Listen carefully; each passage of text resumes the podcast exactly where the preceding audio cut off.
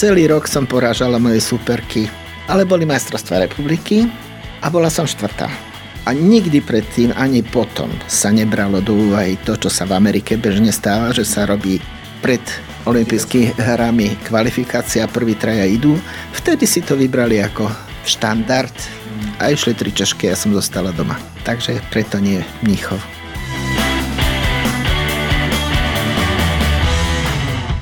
Tento podcast vzniká v spolupráci so športovým portálom sportnet.sk a jeho reklamným partnerom Doxbet.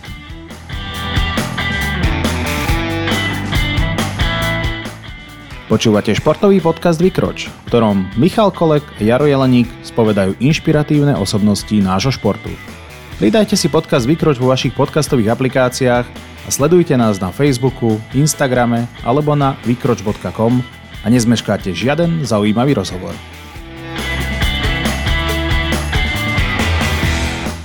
Milí priatelia, vitajte pri počúvaní rozhovoru so slovenskou športovou legendou. Dnes oproti nám sedí bývalá skvelá výškarka a neskôr popredná športová funkcionárka. My sme Michal a Jaro a toto je Vykroč, jeden z najlepších športovo ladených podcastov, v ktorom spovedáme skutočné legendy nášho športu. Aj tento rozhovor vám prinášame v spolupráci so športovým portálom sportnet.sk, ktorý vám ponúka aj ďalšie podcasty, ako sú napríklad Lexikon športu alebo Oh My Hockey. Oba tieto podcasty a aj všetky ďalšie od Športnetu nájdete vo vašich obľúbených podcastových aplikáciách. 5-násobná majsterka Československá skoku do výšky, ktorá československý rekord vylepšila 10-krát a slovenský 18-krát, a to z hodnoty 162 až na 192 cm, čo bol v roku 1976 parádny výkon. Doma má bronzovú medailu z majstrovstiev Európy a je prvá slovenská atlétka v histórii, ktorá bodovala na olympiáde.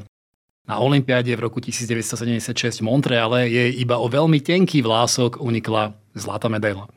Je fakt, že som na tej výške 189 bola ešte prvá a keďže som 191 neskočila, respektíve preskočila, ale laťka padla, tak som zostala štvrtá. Veľká osobnosť slovenskej atletiky, ktorá si úspešne počínala aj v rôznych športových funkciách, prvá dáma slovenského olympizmu, pani Mária Magdaléna Faja Mračnová, vítajte u nás v podcaste Vykroč. Ďakujem veľmi pekne, pekný deň. Pani Faja, v minulom roku 2022 vám bolo počas vyhlasovania ankety Slovenský športovec roka prisúdenie ocenenie Športová legenda. Srdečne blahoželáme a takto vás teda môžeme oslovovať aj oficiálnou cestou. Niekto raz povedal, kto nemá veľké sny, nemajú sa mu aké splniť. Mali ste vždy veľké sny? Tým, že skok do výšky je vlastne konkrétna disciplína, máte pred sebou laťku, prekážku, ktorú sa snažíte prekonať. Je to samozrejme taká vec, ktorú musíte snívať, že v ďalších pretekoch skočíte o ten centimetrík viac alebo o 10 viac. Ja som doma mala napríklad na chodbe na 2 metroch natiahnutú červenú širokú stuhu a zhliadala som k nej s úctou, pretože samozrejme pri mojich 172 cm to bola povážlivosť, ale to bol tiež jeden z ďalších snov. Vaša aktívna športová kariéra trvala 16 rokov a za 10 rokov ste v bývalom Československu posunula ženskú výškarskú latku 10-krát až na rekordných 190 cm. Čomu pripisujete, že ste sa výnimočnou a dlhodobou úspešnou stali práve vy? Určite, že to bola, tak ako som povedala, motivácia prekonávania tej laťky, ale jedným z takých impulzov, keď som ešte v Košiciach začínala a trénovala som, nikdy som nebola nohatá, subtilná výškarka, ktoré prekračovali vtedy skákajúcimi nožničkami oveľa vyššie výšky ako ja. A jeden z okoloidúcich trénerov povedal, z teba nikdy výškarka nebude. Mm-hmm. Myslím si, že to bol ten posledný klinček pod pätu, aby som sa snažila byť výškarkou. Ako si spomínate na detstvo v rodných Košiciach? Vieme, že maminka hrávala vaša volejbal. Bola ste svojim najbližším okolím vedená k aktívnemu pohybu? Tým, že som mala o 5 rokov staršieho brata, tak ma vždy dostal ako prívesok na starosť a tým pádom som bola vždy v chalanskej partii a hrávali sme vonku futbal, liezli sme po stromoch, pretože za našou ulicou už boli také, Bulhári tam pestovali zeleninu, takže bolo treba sem tam niečo si vypomôcť do domácnosti. No a tým sme sa naučili dobre behať, aj liesť, aj skákať. Tak ma naučil aj plávať, lebo na druhom konci zase bola kadetka, kde bol plavecký bazén a vsotili ma do vody a rob si čo chceš. Takže to bolo celkom z jeho strany zábava. Ja som sa trošku trápila, ale zase pomohlo mi to v tom, že som naozaj získala všetky možné pohybové aktivity, ktoré sa mi neskôr žišli. Po strednej škole v Košiciach ste sa ako 18-ročná presunuli do Bratislavy, kde ste vyštudovali Fakultu telesnej výchovy a športu, kombinácia, telesná výchova a biológia, učiteľský smer. O túto školu bol v tom čase veľký záujem. Prijímanie podliehalo prísnemu výberu, napríklad výbornú bežkyňu na strednej trate Zuzanu Markovú Moravčíkovú vôbec neprijali. Aké náročné bolo štúdium na FTVŠ a kam sa fakulta od vašich študentských čias posunula? Za našich čias naozaj bolo náročné to štúdium. Navyše tá kombinácia s biológiou, keď aj prírodovedecká fakulta sídlila na Moskovskej, rastlinky mala oproti Lafranconi. Vtedy sa ešte nebola fakulta telesnej výchovy na Lafranconi, ale bola pri zimnom štadióne, mala svoje baraky, švédske domky, kde boli jednotlivé katedry. Takže bolo treba lietať po celom meste a čo ja viem, na zimák v PKO bola gymnastika a hry. A zase medzi tým biológia, zase na Moskovsku, tak to bolo naozaj náročné. Teraz majú študenti fakulty telesnej výchovy a športu naozaj obrovské výhodné podmienky, lebo všetko majú vlastne v jednom mieste na Lafranconi, aj s internátom, aj s už tartanovým štadiónom a halu krásnu pomenovanú po pánom Rovnom, volejbalovom expertovi. Takže nemusia sa presúvať kdekade, maximálne na zimák, keď majú nejaké tam ľadové dobrodružstvá. Presne. Ja sa pamätám, keď pán starší nás učil, tak ja som nebola nejak extrémne dobrá v tom korčuľovaní, tak som sa postavila do bránky, samozrejme. A Janko tak jemným takým ťukom, však chytaj Faja. No, 3 týždne som mala hrču na predkolení takú ako svet. Takže aj také sme zažili. No a to bolo ďalšie, že ešte aj na zimách sme sa museli presúvať. V rámci biológie sme mali rôzne výjazdy, zbierali sme chrobáčiky na niektorých, to sme boli niekde až pri Gombaseku a pri Kovačovej, pri Štúrove sme boli na rastlinky v 65. a bol Dunaj, kúsok nejaké lúky, vyvýšená cesta a my sme za tou cestou stanovali. A o 2 dní vstúpol Dunaj a už aj sme teda upalovali domov, chalani po 2 stranách cesty, lebo už bola zaliatá, autobus výfuk hore na streche a tak sme sa dostali domov. Takže aj také cesty krížom krážom po republike sme absolvovali. Skok do výšky je technicky náročná ľahkoatletická disciplína. Najstaršie správy o ňom pochádzajú už zo starovekého Ríma a antického Grécka. Prvé pravidlá súťaži v skoku do výšky boli zavedené v roku 1856 a niekoľkokrát sa menila technika skoku. Prvým skokanským štýlom bol skok strihom, tzv. Nožničky, a neskôr pribudla technika stredo, alebo prevalenie tela bruchom tesne nad látkou, keď sa švihová noha dostáva za prekažku ako prvá, a od 70. rokov je dominujúcim štýlom flop, kedy sa skokan dostáva cez látku otočený chrbtom k nej. Vy ste bola celý život verná jednej technike, a to práve tomu stredlu. Poďte nám laikom, ktorí preskakujú tak prekažky maximálne vysoké 20 cm. Je náročné zmeniť štýl skoku? Určite je. Začínali sme nožničkami, tak ako ste hovorili, pretože a ešte aj stredla som skákala do piesku. Až v 68. začali sme nosiť také obrovské vrecia s tými penovými odrezkami, aby sme sa neudreli. A po nožničkách ešte Balážová napríklad skákala sviny. To boli tiež také nožničky, ale bokom.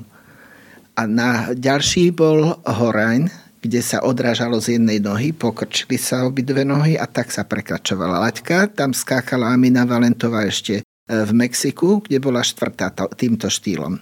No a potom prišiel prevalením obkročmo skok, ktorý som robila ja. A po toľkých rokoch skákania som rok pred olympijskými hrami v Montreale prevzala práve z flopu rozbeh, pretože dá sa povedať, že som bola dosť pomalá a týmto rozbehom do oblúku som to trošku zrýchlila a vtedy som to zlepšila na tých 191. Totiž to prvé pravidlo, ktoré bolo, nesmie sa ísť hlavou prvou cez laťku. ponad laťku. A toto vlastne, keby Fosbury prišiel s týmto spôsobom skoku v tých rokoch, tak mu to nedovolia. Čiže on prvý prišiel s tým, že išla hlava prvá cez laťku. A Fosbury na olympijských hrách v Mexiku prišiel, videl a zvíťazil. Áno, vyhral zlato práve týmto štýlom. 224, hej. 224 cm a potom ho začali kopírovať viacerí. Je to jednoduchší skok, lebo predsa len tým stredlom sa máte možnosť dotknúť všeličím. Rukou, keď sa otáčate kolenom, členkom. Mne sa zrejme podarilo špičkou nohy ťuknúť tú laťku v Montreale a tam je ten rozdiel, že ak buchnú laťku takto zhora, áno, pri prekonávaní, tá nadskočia zostane. Kdežto ja som ju šuchla zrejme takto a tým pádom padla. Vtedy mala také iné úchytky, ako sú teraz. Áno, ja som si aj načítal, že ako keby masovému rozšíreniu toho flopu pomohlo aj, že skokám do výšky padá do mäkkého a nepadá do piesku alebo do nejakých tvrdých podložiek. Veď to bola podmienka, ináč by pri prvom skoku bolo poskokanovi.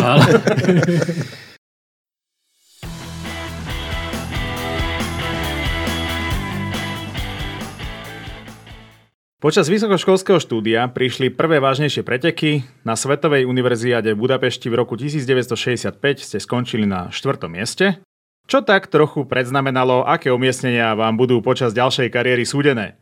V lete 1966 ste odštartovali najslavnejšiu éru československej výšky. Na majstrovstvách Európy v Budapešti ste skončili ako inak 4. Na olympiáde 1968 v Mexiku československá ženská výška dominovala svetu, získali sme zlato 4. a 6. miesto, vy ste boli 6. A na ME 1969 sme získali 1. a vaše 3. miesto.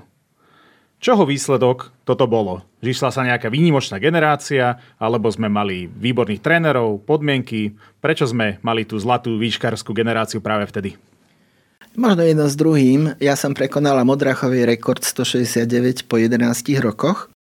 Som skočila 170 cm na kontrolkách na Mladej garde 30. apríla v 66.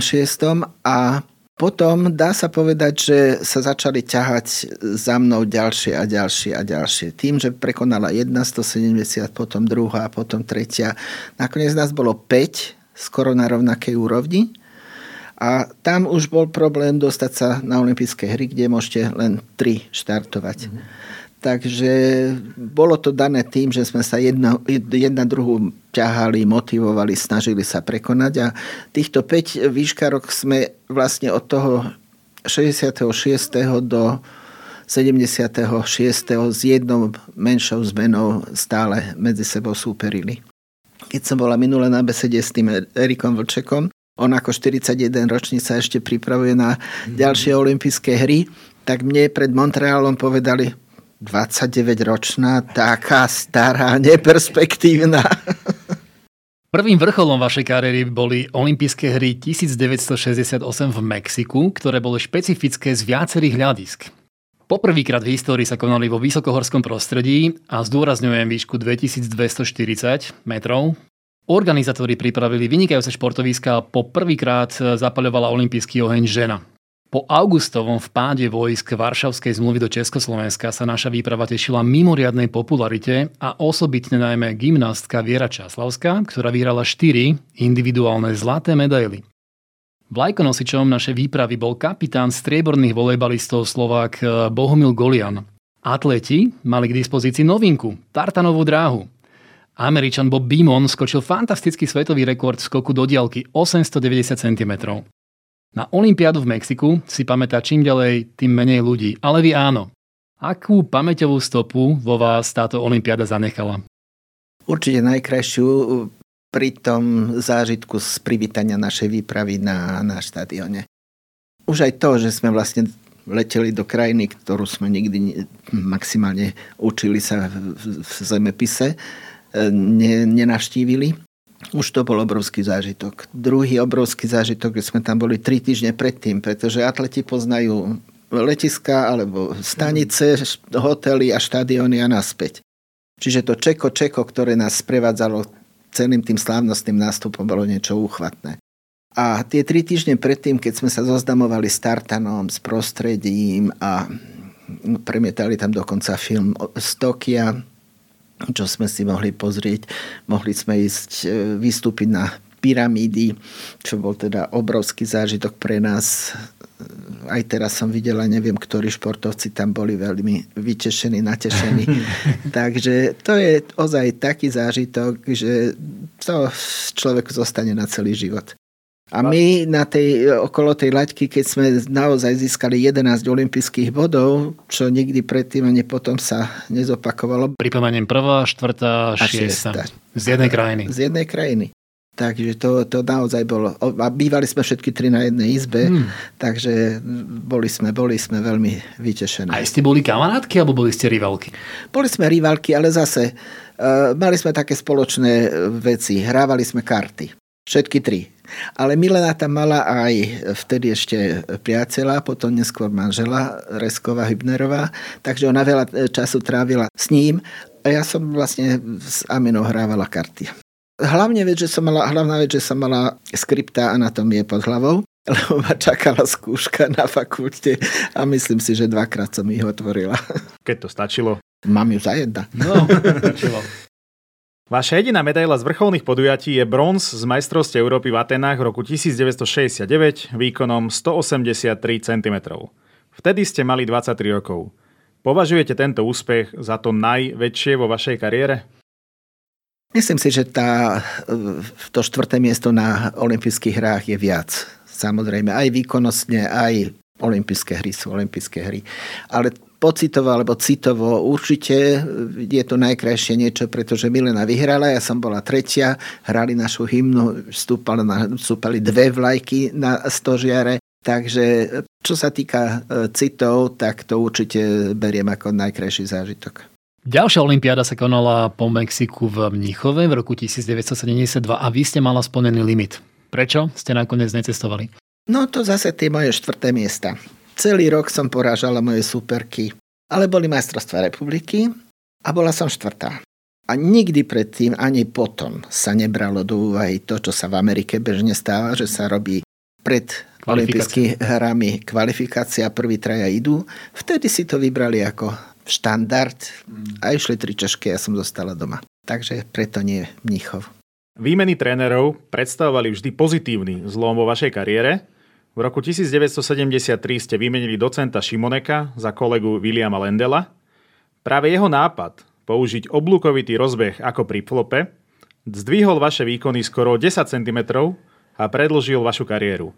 V čom spočíva tajomstvo toho oblúkovitého rozbehu? Už som to spomínala, že v podstate to bolo zrýchlenie, pretože ten priamy rozbeh, ktorý som ja mal, alebo šikmý rozbeh, mi nedával takú rýchlosť, aby som dosahovala vyššie výšky. Druhá vec, že vtedy konečne vznikla nafúkovacia hala na Bajkalskej. Čiže ešte tam stávali robotníci, ale od oktobra chodili do haly trénovať a tam som sa zdokonalila práve v tomto rozbehu. Takže potom už to bolo jednoduchšie, že som v zápätí skočila 84, potom 87 a na prvých kvalifikačných pretekoch, kde som bola označená za neperspektívnu, som splnila olympijský limit 188 v Prahe. A asi o 3 týždne na to som išla na majstrovstvá Rumunska do Bukurešti a tam som skočila 190. Tak to už potom nemohli funkcionári nič namietať, že teda mám limit a nemôžem ísť. Takže tak to bolo. Svoju pozíciu svetovej atletky ste obhajili aj na olympiáde v kanadskom Montreale. Už sme o tom hovorili v roku 1976, kde ste výkonom 189 cm obsadili to ďalšie smoliarské 4. miesto. Bolo to dlho, alebo túto smolu prebil jubilejný 10. a spomínaný československý rekord 192 cm dosiahnutý na domácich majstrovstvách iba mesiac po olympiáde? Fakt jeden, že nemala som tam svojho trénera, Vila Lendela v Montreale a v tom dlhotrvajúcom súťažení človek už si ani netrúfne posunúť ten rozbeh. Ja som sa len proste hecovala, predo mnou skákala Sára Simeoni, ktorá bola známa hecerka a som vedela, že ona to skočí na prvý pokus a ja som povedala, ja to musím tiež skočiť na prvý pokus. Tak skočila som to, len laťka padla a už potom tie ďalšie pokusy nešli tak a to, čo mi vlastne v Čínci Vilolende povedal. Posuň si rozbeh o 2 stopy dozadu, keby to bol urobil v Montreale. Možno by som bola aj tých 93 skočila, pretože som mala naozaj vynikajúcu formu.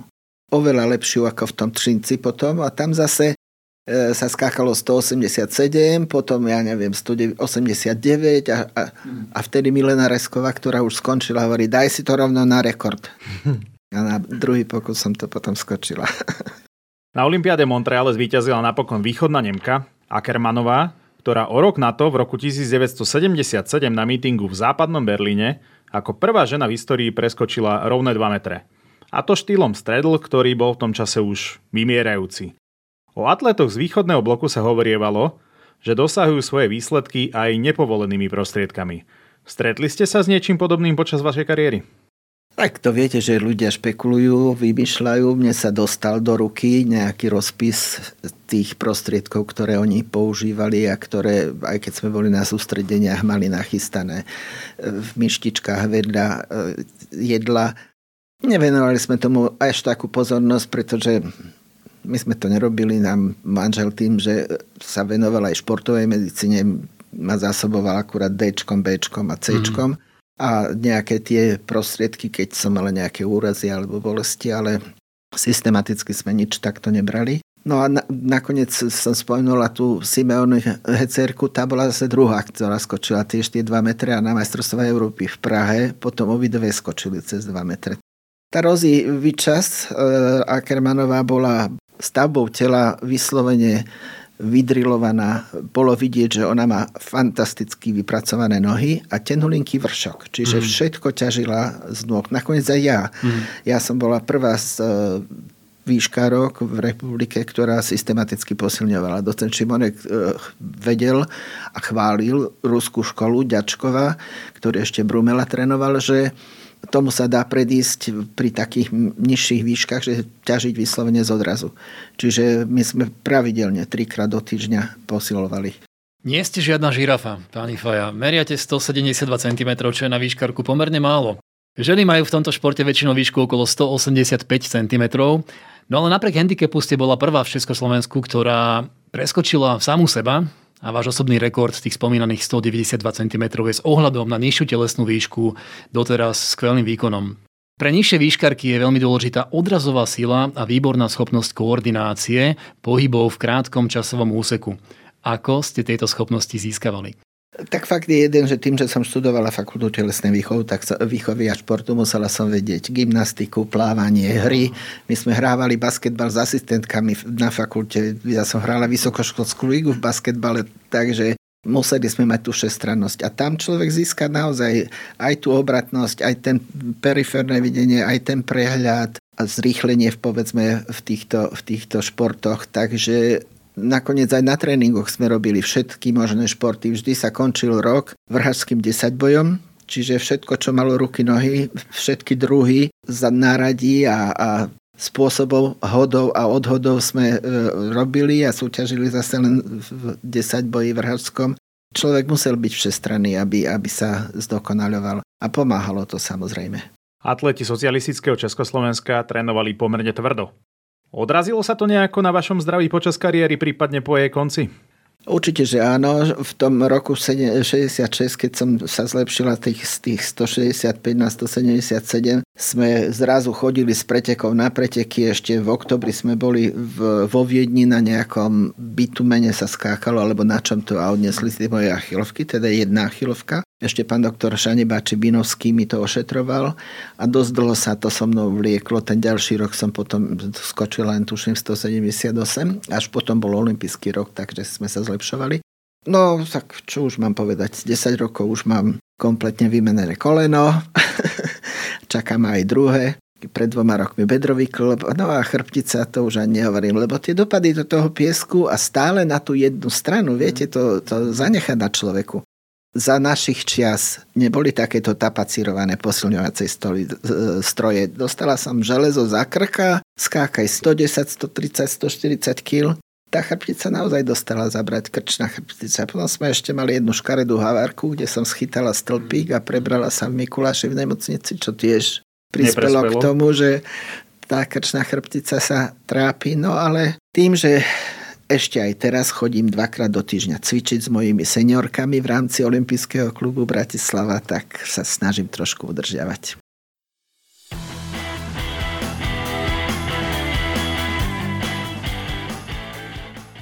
Svetový rekord skoku do výšky mužov má hodnotu 245 cm a vytvoril ho Javier Sotomayor, Kubánec, v roku 1993. Skoku do výšky žien, to je 209 cm, vytvorila ho Bulharka Stefka Kostadinová v roku 87. Správne. Prečo sú tieto rekordy desiatky rokov, pani Faja, neprekonané? Prečo? Lebo to boli výnimoční skokani. Naozaj, však ten Sotomayor aj v hale skočil. V Budapešti strašne veľa. A Stefka je, tuším, šéfka olympijského výboru bulharského, wow. Takže tiež sa motá okolo športu ďalej. Je to zhoda napríklad. Ja si spomeniem ako najlepší štadión, kde som prekonala aj 177 a o 10 rokov 192, bol v Třinci. Veľmi veľa záleží od toho pozadia, aby človek tú laťku nevnímal ako nejakú strašne vysokú bariéru, ale tým, že je tam vynikajúce prostredie, vynikajúce aj tam sú tribúny dozadu a tak, takže zdá sa tá laťka nižšia a proste jednoduchšie sa prekoná. A to hrá veľa, naozaj, lebo sú napríklad štadióny na interi. Začínate z trávy, potom na tartán alebo niekde inde. Na Cene pravdy v Bratislave v 65. som sa rozbiehala z trávy, potom na škváre ešte v tom čase a tak sa skákalo. Slovenské rekordy skoku do výšky sú takisto už poriadne bradaté, ešte sú z minulého storočia. Majú hodnotu 234 cm u mužov, Robert Rufíny z roku 1988 a 195 u žien, Alica Javadová 1996. V akom stave je dnes slovenská výška a čo je potrebné urobiť, aby sme znova vychovali atléta minimálne vášho formátu? No, má výhodu Robo Rufini, že má už syna, ktorý teraz skočil práve, tuším, 210, Robko malý. On trošku trieštili svoje záujmy, lebo v zime vynikajúco lyžoval, zjazdové lyžovanie robil a v lete teda túto atletiku, ale vyzerá to, že už sa dal teda len na tú atletiku a už začína doťahovať sa na svojho otca. No už je to poslabšie. Myslím si, že najbližší výkon v Lani bol 180 alebo tak nejako. Viem, že tréner Šimona, keď som bola v Nitre na majstrovstvách republiky svojho času, skákali 177 ako poslednú výšku a šéf hovorí, fajtiš, vyzliekajú sa, ideme. No, nadviažem na túto vašu poslednú odpoveď. Hranica ženskej extraklasy, sa tak hovorí, je dnes 200 cm. Je to tá vaša červená čiara z minulosti. Túto výšku skočilo v celej histórii asi iba 40 žien. Ako prvá Nemka Akermanová v roku 77 už. Ale pozreli sme sa aj na rekordy v kategórii Masters, seniory. A v ženskej kategórii, vašej vekovej kategórii 75, je to, hádajte koľko, 125 cm. Slovenský ženský rekord v kategórii 75 plus som nenašiel, ale 65 plus má tiež hodnotu zhodou okolností 125 cm. Aké náročné je skočiť vo veku 65 alebo 75 rokov výšku 125 cm? Je to náročné. Ja viem, že keď som ešte učila na chemicko-technologickej fakulte, tak sme mali hodiny aj v nafúkovacej hale. A vtedy som mala okolo 47. A tiež ma provokovali študenti, že ideme. A veru, neviem, či sa mi podarilo skočiť 120, ale fakt je, že som netrenovala. Pribrala som po druhom materstve, takže už to bolo náročnejšie prekonať sa. No a určite, že keď si tak zoberiem, že aj my, keď sa snažíme nejaké cviky robiť alebo výskoky, nie je to bohviečo. Takže to chce systematický tréning. Hovorí sa o týchto masters, že ktorí nedosiahli vo svojom mladom veku, tak teraz si to kompenzujú tým, že vyhrávajú Masters. Taký ten Milan Belianský má 77 a je stále majster Európy v prekážkach a s fantastickým časom. Ja som si myslel, že už môžem byť majster iba v nejakých šípkach, ale zjavne môžem aj skoku do výšky. Musím začať trénovať. Máte čo robiť. Aj keď situácia sa už teraz zlepšila, lebo sme zrekonštruovali alebo postavili dosť veľa nových štadiónov. Ako to skáču títo seniori? A flopom asi nie. Áno. Flopom to skáču? Určite. To je oveľa jednoduchšie ako nožničkami. Lebo nožničkami musíte celé ťažisko dostať až na dlaťku, kdežto tuto sa proste prehúbnete, prekotúlate. Celá vaša športová kariéra sa odohrala v čase socializmu, šport bol výkladnou skriňou a do športovej infraštruktúry sa aj veľa investovalo. Aké ste mali podmienky na vrcholovú prípravu vytvorené vy, v porovnaní možno s inými atleticky vyspelými krajinami tej doby? Keď si spomeniem, teraz už zbúraná kolkareň, ktorú neviem, čo tam stávajú, záhalov basketbalovou, bola tam taká hala, kde bola škvára a boli tam jedny kachle, jedna kovová pec, do ktorej sme si zakurili a v trojoteplákoch sme tam behali a skákali a snažili sa zlepšovať. Odtiaľ čierny, špinavý, ako s sadzami zanesený, sme sa chodili rýchle niekde zohriať. To určite tým našim kolegom zo západu ani na rozum neprišlo. Na interi napríklad, však v 71. bola tartanová dráha ako prvá postavená. Za tie roky som sa nikdy neprezliekala v žiadnej šatni a futbalisti tam majú obrovské krásne šatne a vodoliečbu a čo ja viem čo všetko a my vždycky len niekde pod kričkami alebo na vecku a to takisto nebolo normou vonku, takže bolo to náročnejšie u nás a hovorím aj tie posilňovne, aj tie telocvične. My sme sa napríklad v zime dostali do telocvične okolo 8:30 večer. Takže ja keď som, čo ja viem, ráno išla prvú fázu o 6:00, potom som si išla odučiť, potom som niečo možno išla trénovať na štadión a ešte večer do telocvične, tak to bolo ťažko zvládnutelné a neskôr už potom s rodinou ani nehovorím. Áno, my vieme, že športovci vtedy museli byť aj zamestnaní a rôzne iné prekažky. O to cenejšie sú tie vaše výsledky. Keď vám môžem skočiť do reči, ja som mala obrovskú výhodu, pretože ja som bola od 71. zamestnaná na chemicko-technologickej fakulte a vtedy tam prišiel za vedúceho katedry Joško Vengloš. A keďže Joško Vengloš vedel, čo športovec potrebuje v príprave na olympijské hry, tak mi naozaj vytvoril také podmienky, že sa dalo, že som si ráno odtrénovala v Karlovej Vsi 140 schodov, dole sa v Liščemu doli prvý okruh a potom som si odučila a mohla som už potom celý po obede a večer trénovať doma. Takisto, keď bolo nejaké sústredenie alebo čo kolegovci dostali zaplatené a odučili za mňa, čiže to bola zase výhoda. A ďalšia výhoda ešte, povedzme, v tom čase existovalo tzv. Kalorické. Ja som z ČSTV dostávala, moja mamka, keď som išla na výšku, išla do dôchodku so 640 korunami dôchodku a ja som ako reprezentantka dostávala 660 korun kalorné. Čiže so mnou rodičia nemali už potom žiadne problémy, lebo som sa vedela sama o seba postarať a to bola ďalšia výhoda. A posledná z výhod, keď už som mala syna, tak moja svokra dostala vyplatené, keď som bola na sústredení alebo na pretekoch, priemernú mzdu. Čiže ona vlastne zarobila na tom, že mi varovala syna. Takže v tomto mal tento systém určite výhody. Takže vás vlastne svokra posiela na sústredenia. To až časom priznali, najprv frfotali, že musia opatrovať syna, ale potom priznali, že teda bolo to aj z časti výhodné.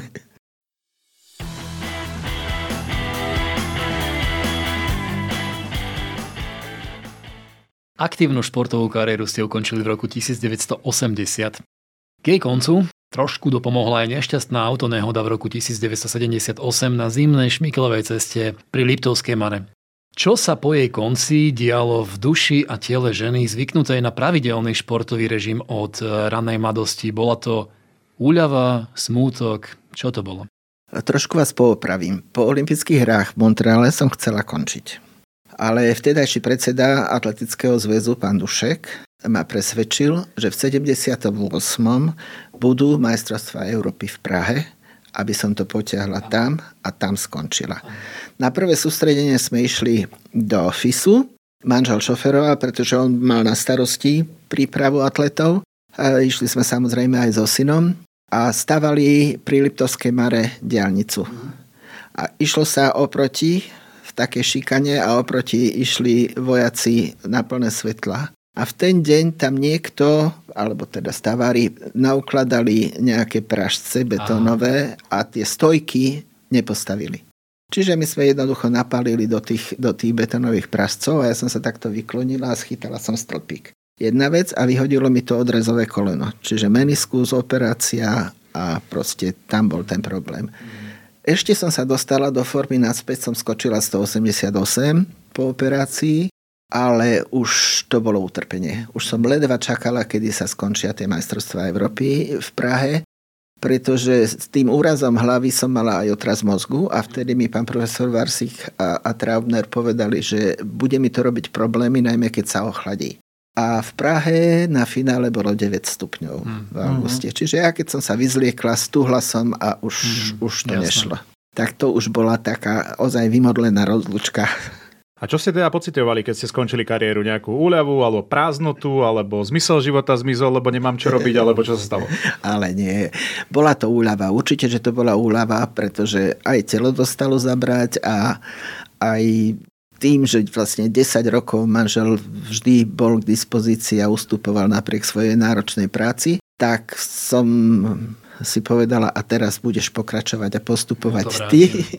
A ďalšie roky už potom ako lekár interu chodil s nimi zase on po sústredeniach, soboty, nedele, celé prázdniny som bola ja s deťmi a takto sme potom normálne zabehli sa do života. Ale nezabúdajte, že keď som bola učiteľka, asistentka na fakulte chemicko-technologickej, tak tam sme aj učili, aj po večeroch, aj ráno, aj chodili do bazénov, aj chodili na sústredenia lyžiarske v zime a letné, kde máme krásne stredisko. Vo Vyhniach sme najprv na Luke hore 106 žien, lebo to bola prevažne ženská fakulta, tam stanovalo a varili sme si a chystali všetko. Ja som bola v cyklistickom družstve a išli sme potom na kľak. Sme sa vždycky stavili, že kto každý vyjde tým posledným stúpakom a len tuším dvaja športovci, jedna hádzanárka a môj syn to vyliezli.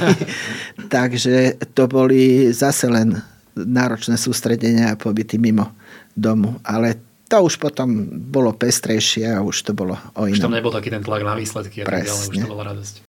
Po ukončení vrcholovej športovej kariéry ste sa nevybrali cestou trénerky, ale cestou funkcionárky, ktorá zanietene pracuje a pracovala na rozvoji športového hnutia. V roku 1987 ste sa stali členkou výkonného výboru Československého olympijského výboru, ktorou ste boli až do skončenia jeho existencie v roku 1992.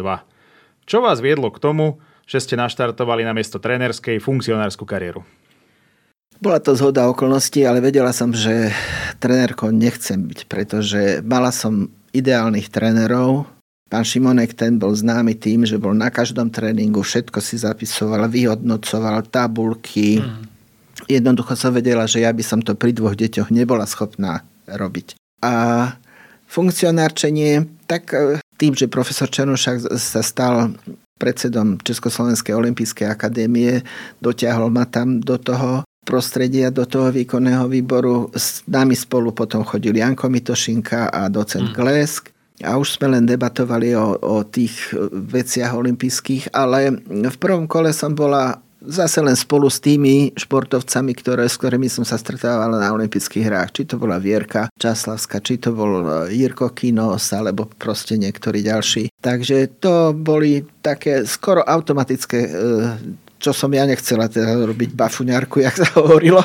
Ale postupom času, tým, že som mala takých dobrých učiteľov, sa to dalo zvládnuť a dalo prekonať a dalo začať robiť na úrovni.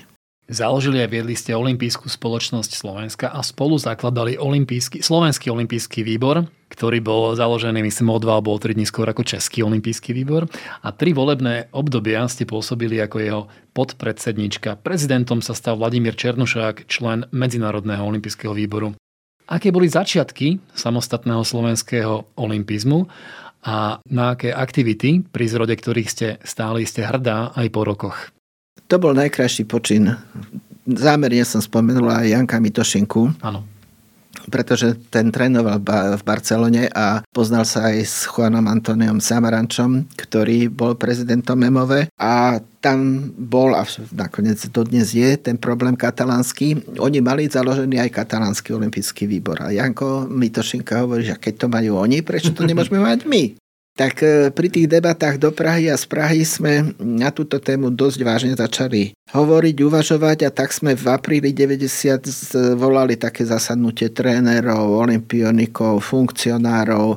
Prišli aj Jirko Kinoz a generálny sekretár Karol Špaček z Prahy a proste založili sme túto olympijskú spoločnosť Slovenska. Prvý návrh skratky bol SOS. No tak to sme si povedali, že asi ťažko budeme môcť volať po pomoci od začiatku. Nakoniec olympijská spoločnosť Slovenska vznikla a s veľkým poďakovaním musím hneď vymenovať aj vtedy štátneho tajomníka ministerstva pána Dubeňa, ktorý nám venoval z rozpočtu 200 000. Štefan Gašparík, predseda ČSTV, nám venoval 200 000 miestností, kde sme mohli začať pracovať. Takže naozaj sme rozbehli tú činnosť, ktorú ja považujem za ideálnu ako pre celé olympijské hnutie, a olympijský výbor by mal tieto všetky zložky, ktoré sme my vtedy ustanovili, obsahovať. A práve na to som hrdá a pyšná, že od vtedajších dní dodnes trvajú tie aktivity, ktoré sme my založili. Či to bolo zakladanie olympijských klubov, je ich dnes 26. V 91. na MDŽ sme založili na Draždiaku prvý, bratislavský, už má 32. A takto postupne išlo ešte v tom istom roku v Prievidzi, a tak ďalšia tradičná aktivita, ale je to aj na základe MOV, je beh olympijského dňa alebo olympijský deň ako taký, ktorý sa dodnes beháva a dodnes veľa detí súťaží a preteká práve tam. Vedomostné súťaže, Olympijská akadémia, návšteva múzea v Lausanne, súťaže fair play, vyhlasovania rytierov športu, veci, ktoré pretrvávajú dodnes a ktoré naozaj majú svoj pevný základ. A keď tu bol počas stretnutia generálnych sekretárov Európskych olympijských výborov vtedajší prezident EOV, Európskych olympijských výborov, a neskorší prezident MOV, Jacques Roge, povedal, že Slovenský olympijský výbor sa zaradil medzi národné olympijské výbory aj so storočnou históriou na rovnakú úroveň. A to bola najvyššia pochvala, ktorú sme mohli dostať. Krásne. Tak to áno. Viedli ste slovenskú výpravu na premiérových olympijských hrách 1996 v Atlante, teda premiérových letných, kde sme získali naše prvé 3 medaily. Zlato, striebro a bronz. Historicky prvú zlatú medailu pre samostatné Slovensko vybojoval vodný slalomár Michal Martikán. Dá sa a viete porovnať olympiády, na ktorých ste sa sama zúčastnila aktívne, Mexiku a Montreale, s tou v americkej v Atlante? Absolútne sa nedá. Poprvé, ja som sa vtedy v Mexiku a v Montreale starala v prvom rade o seba a o to, aby som sa pripravila na tie dané preteky, ktoré v ten deň mali byť. A teraz som mala na starosti 74 športovcov, od cyklistov, cez plavcov, cez tenistov, atletov. Proste a každú chvíľu niektorý doletel, potom zase odletel.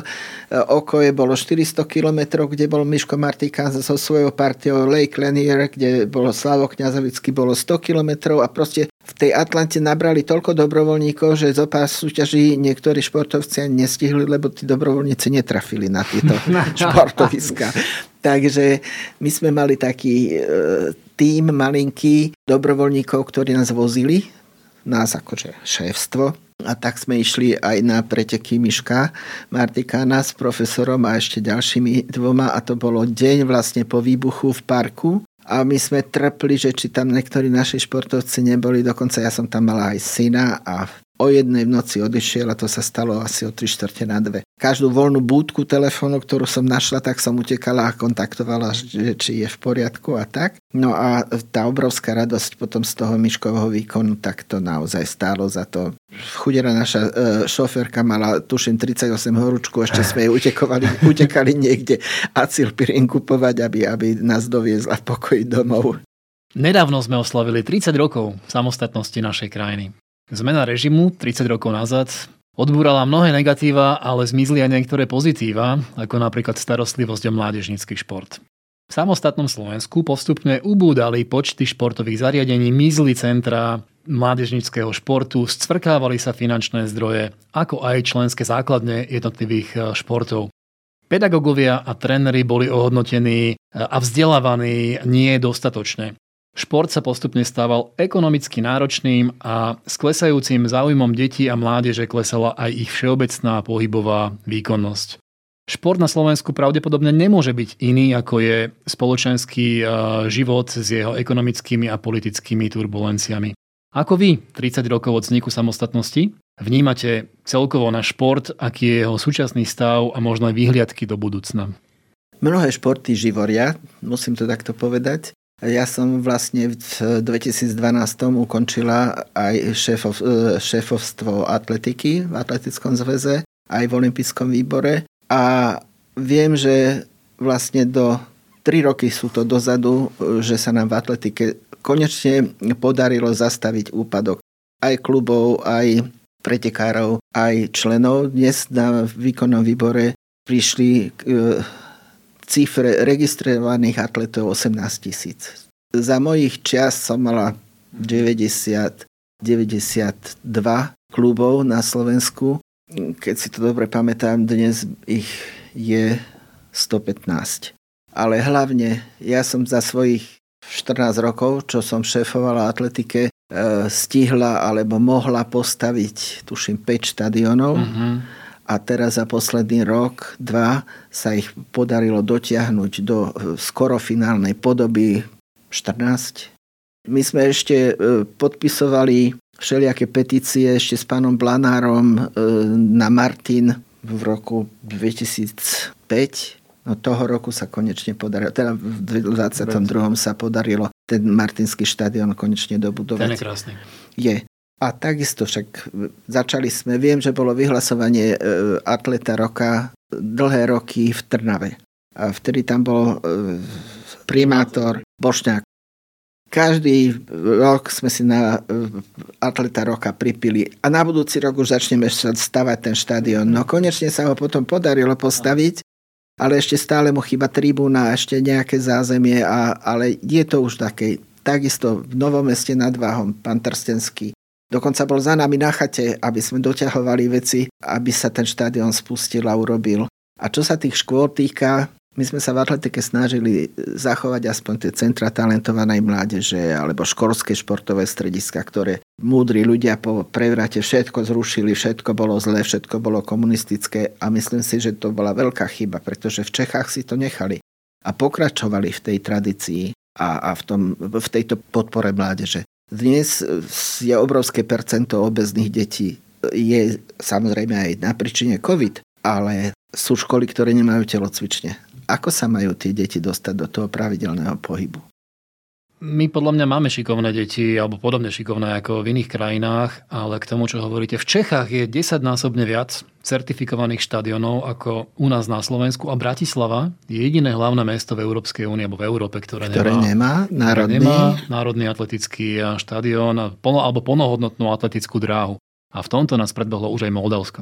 Po covide, a to dokonca šéf svetovej atletiky gratuloval Varhaníkovi v Čechách, urobili Češi prvé preteky po covide na 138 štadiónoch naraz. Toľko aj nemáme. No, samozrejme, že nemáme. Za mojej éry ich bolo tuším 12.